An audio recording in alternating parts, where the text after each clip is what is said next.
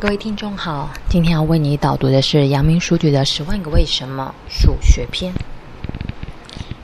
你有没有想过要怎么样分十七头牛？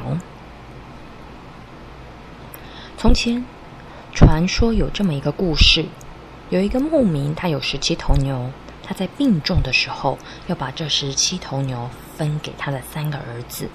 他说：“长子得一半，次子得三分之一。”给幼子九分之一。后来他死了，三个儿子不知道怎么分，所以他们就去请教邻居。聪明的邻居知道了这件事，便带来了一头牛来替他们分。因为他带了一头牛来，就有十八头牛。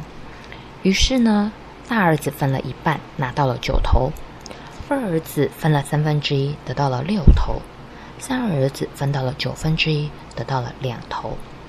这样三个人刚刚好分去了十七头牛，最后剩下的这一头牛就是邻居带来的牛，于是邻居又把自己的牛牵回去了。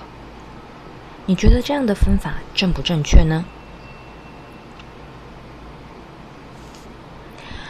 我们你可以拿一张纸跟一支笔哦，我们可以把这个算式写一下，想一下。然后我们把它写下来。你想哦，二分之一加上三分之一加上九分之一，它会等于多少呢？是八分之十七。如果长子真正分一半，那就是十七去除以二，八又二分之一。二儿子分的三分之一就是十七除以三，也就是五又三分之二。幼儿子的九分之一，也就是十七除以九，等于一又。九分之八，那这样子就需要活活的去杀掉两头牛，而且由于八分八又二分之一加上五又三分之二加上一又九分之八，会等于十四加上十八分之九加十二加十六，等于十六又十八分之一，还会剩下一头牛的十八分之十七。这样子剩下来的这个部分又该怎么办呢？是不是又会造成一个困扰？可是这个邻居他的分法是非常巧妙的。那他用的方法呢是按比例进行分配，因为二分之一比三分之一比九分之一会等于九比六比二。